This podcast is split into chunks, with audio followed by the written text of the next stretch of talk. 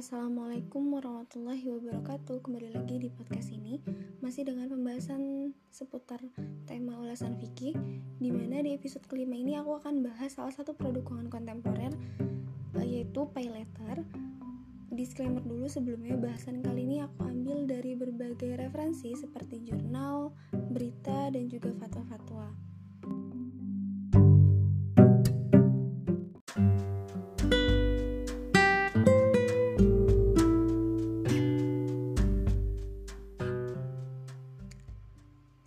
ini uh, aktivitas liburan sudah menjadi tren di masyarakat dan di dalam tren ini terdapat peluang yang bisa dimanfaatkan oleh sejumlah marketplace atau pasar online untuk mengembangkan bisnisnya.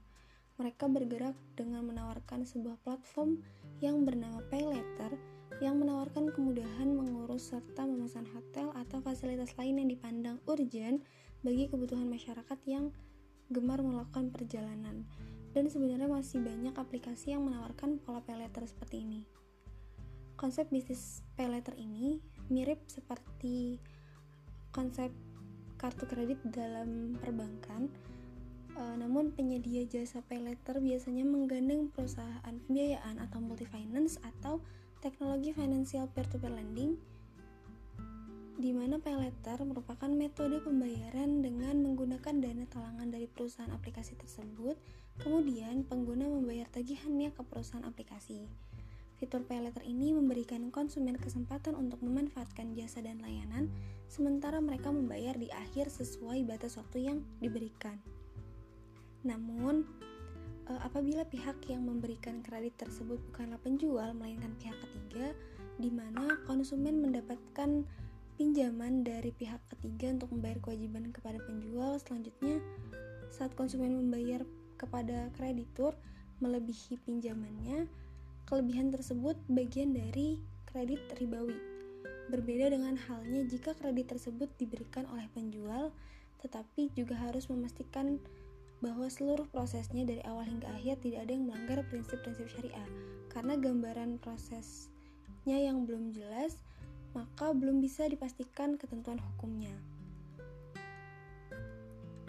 Untuk mengetahui hukum fikih dari transaksi kontemporer ini, eh, kita harus mengetahui dulu usul fikih dari kegiatan ini yaitu ada Al-Qur'an Al Quran surah Al-Baqarah ayat 282 yang artinya hai orang-orang yang beriman apakah apabila kamu bermuamalah tidak secara tunai untuk waktu yang ditentukan hendaklah kamu menuliskannya Menurut tafsir Al-Muyassar Syekh As-Shinqiti berkata bahwa ayat ini menunjukkan bahwa hutang itu wajib ditulis karena perintah Allah menunjukkan hal itu wajib.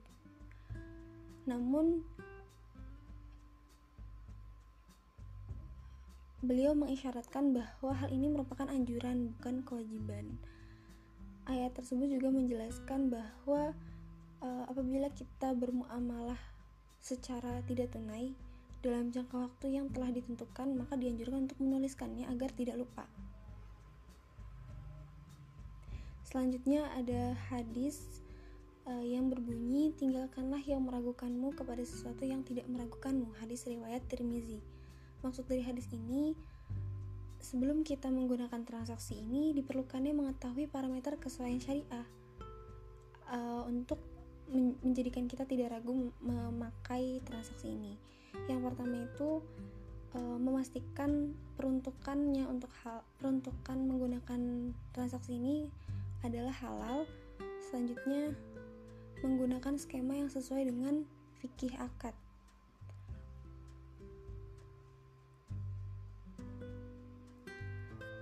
Lalu dari sebuah transaksi kontemporer ini kita perlu mengetahui apa makasid dari kegiatan itu sendiri di mana pay letter ini e, memberikan maslahah dalam bentuk memberikan konsumen kesempatan untuk memanfaatkan jasa layanannya sementara mereka membayar di akhir sesuai dengan batas yang batas waktu yang diberikan.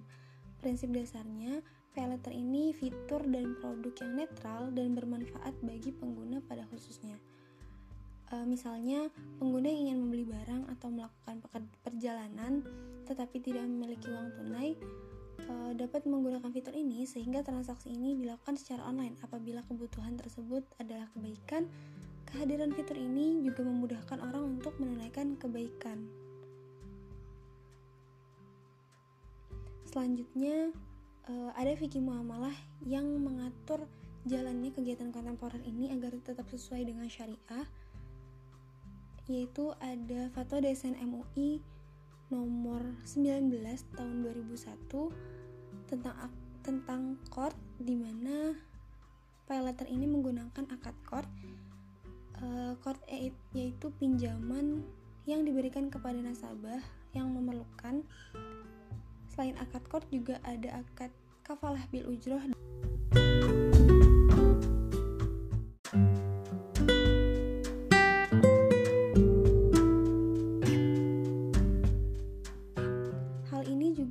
diatur dalam regulasi yaitu pasal 1458 KUH Perdata yang berbunyi jual beli dianggap telah menjadi antara telah terjadi antara kedua belah pihak setelah orang-orang itu mencapai kesepakatan tentang barang tersebut beserta harganya.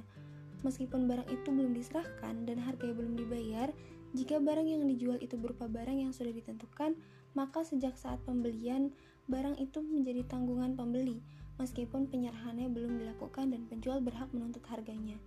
Selain itu, untuk permasalahan yang ditimbulkan dari transaksi yang dilakukan secara online dapat juga merujuk pada Undang-Undang ITE mengenai tindak pidana penipuan yang menimbulkan kerugian dalam transaksi elektronik. Maka salah satu cara untuk memitigasi resiko dalam kegiatan pay letter ini adalah salah satunya dengan teliti kembali mengisi perjanjian yang ada dan meng dan mengenali mengenali kembali mengenai hak dan kewajiban yang harus dilakukan.